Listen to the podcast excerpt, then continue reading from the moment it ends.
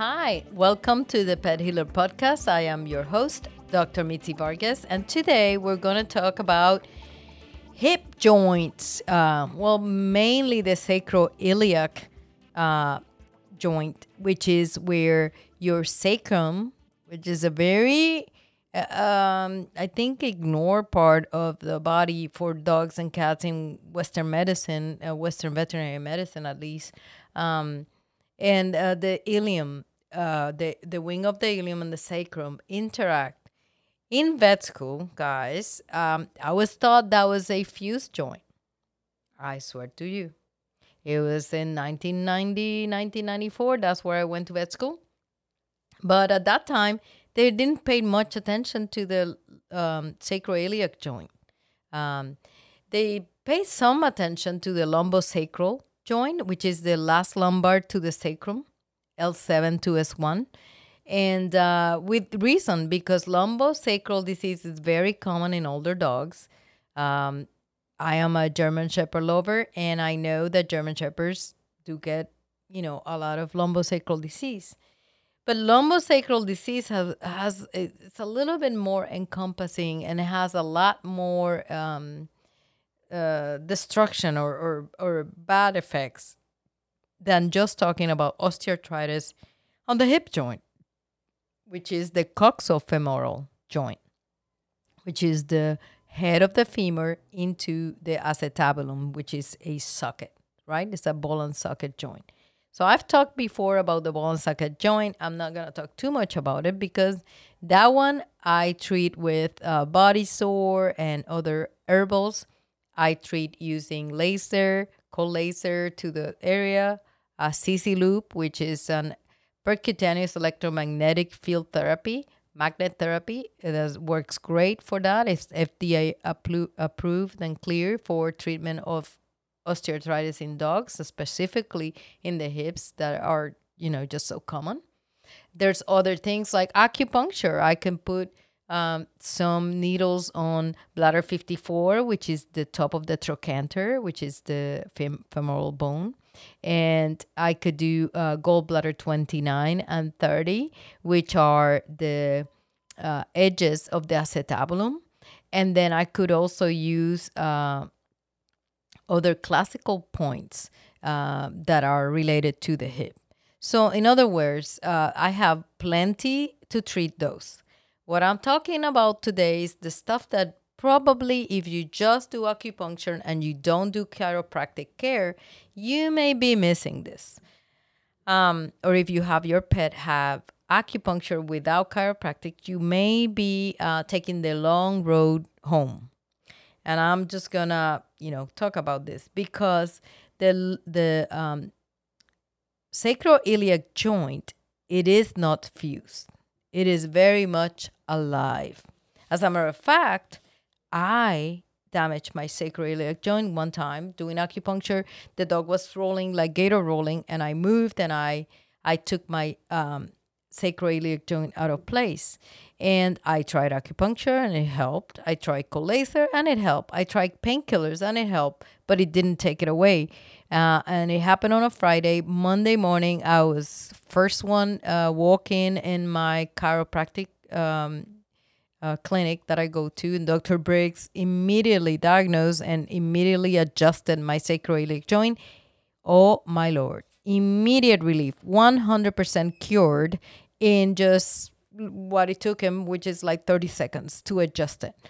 And so that's one of the reasons that I went into learning spinal manipulation in pets, aka chiropractic care in pets. But Of course, chiropractic is a um, is a protected term for human chiropractors. They don't want us to use them, and I'm okay with that. I'll use spinal manipulation. So the um, the sacroiliac joint, um, the ilium, which is the wing of the ilium, is part of the joint bone. Uh, they're usually angled about 20 degrees medial to lateral on the sagittal plane. And they can be restricted multiple ways, but the most common way is the ilium, the wing of the ilium being stuck dorsally.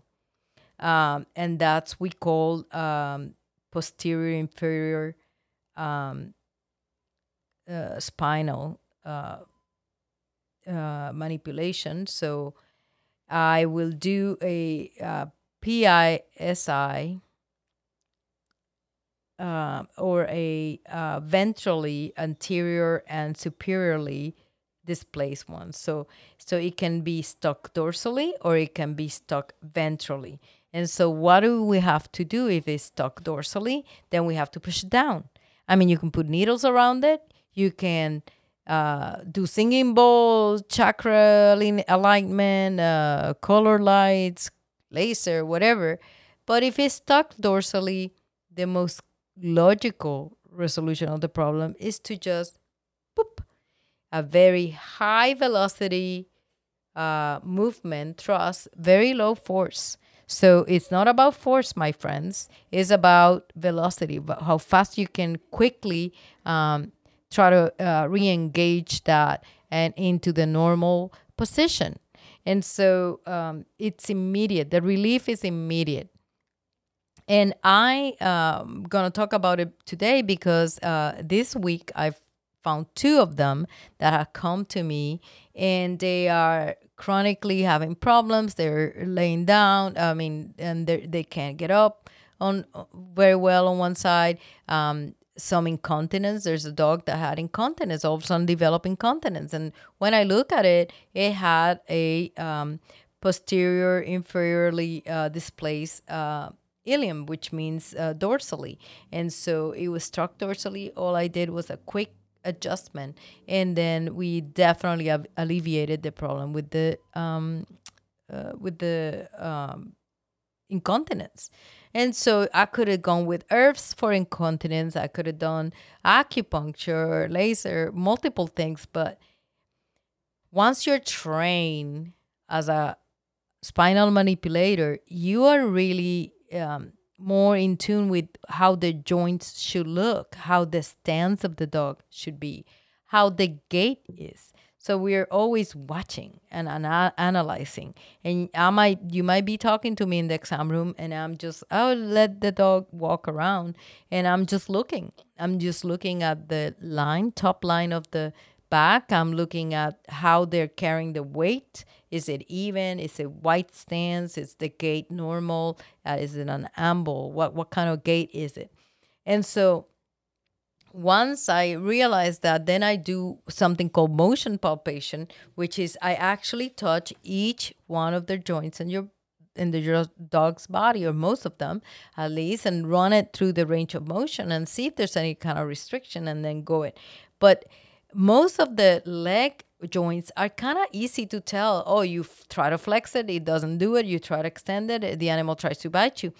But the lumbosacral uh, joint and the um, sacroiliac joints are a little tricky. So sacroiliac, like I mentioned before, I'm looking at the angle and as compared to the spine, and I'm looking to see if there's any this dissimilarity between the right and left side and then go for it.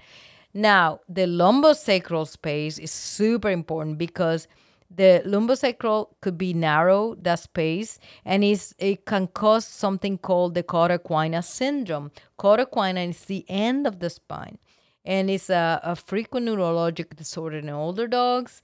And if you can really fix this, then you can actually increase the longevity of the seniors because one of the common uh, um, conditions with that lumbosacral stenosis is um, that they cannot hold the poop or the pee. And that is a quality of life measurement, right? If your dog cannot hold the pee or the poo, that's a quality of life measurement. So um, something that a lot of people cannot put with. And they think that, you know, the dogs or the cats have to be put to sleep.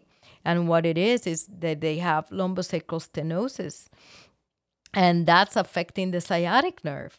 And if any of you have ever had sciatica or know somebody have sciatica, they say it's very painful and it's weak weakness. You can't control that leg.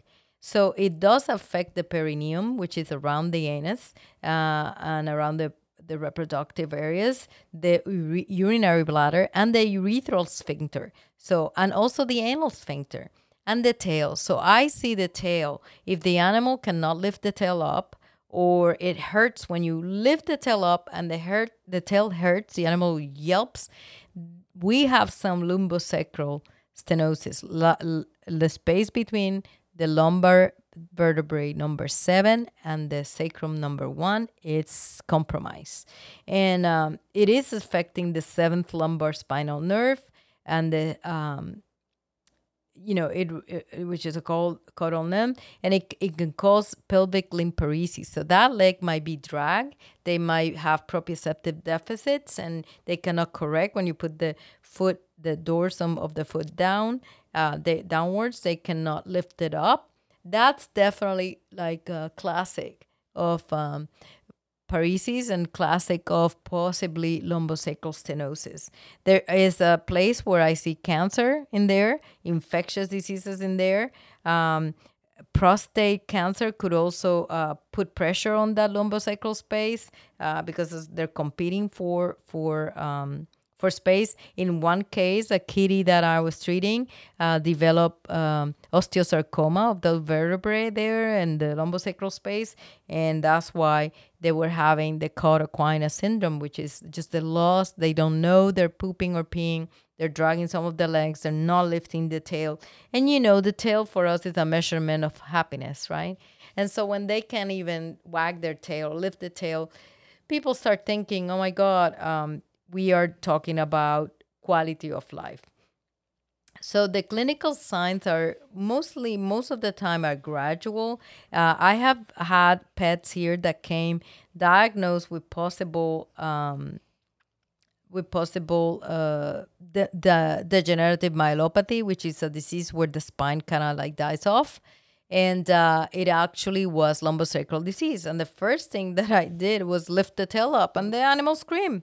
And I'm like, okay, well, I don't think you have um, DM, which is a good news because there's no cure for DM. There's only controlling of the symptoms. Uh, but there definitely um, uh, there is for lumbosacral disease. We can manage it much better. Uh, and of course, uh, there are surgery, surgical procedures that you can do to open that space. Uh, and you can diagnose it using MRI, most likely, or computer tomography tomography, CT scans. Those are the ways uh, to do it. The, the plain radiographs can give you an idea, but they're not really that great. I personally use Digatherm. I use plain radiographs. I don't have an MRI. But what I do is I take plain radiographs and then I do Digatherm, which is uh, Digatherm is actually the thermal imaging camera. And if I have this heat and inflammation in the lumbosacral space, then I know what we're dealing with. And of course, my treatment is acupuncture.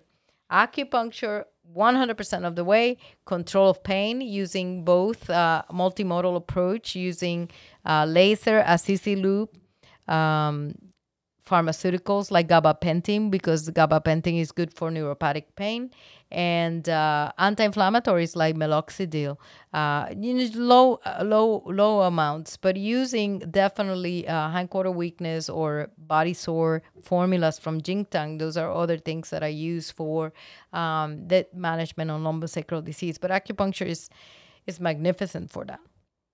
So I hope that you learned a little bit more about the hips and how wonderful everybody focuses on the coxofemoral joint, but the sacroiliac joint is and the lumbosacral joints are super important too. So we need to know the whole area is the I call it the high rent district. Uh, for dogs, for seniors, because that's where most of the problems are. And most of the quality of life is affected by problems there. So I hope you learned something. If you did, please share it with your friends, your pet lover friends, and tell them about the podcast. Tell them we have a website and we have a Facebook. And please just join us and keep supporting us. We appreciate it. And until then, take care.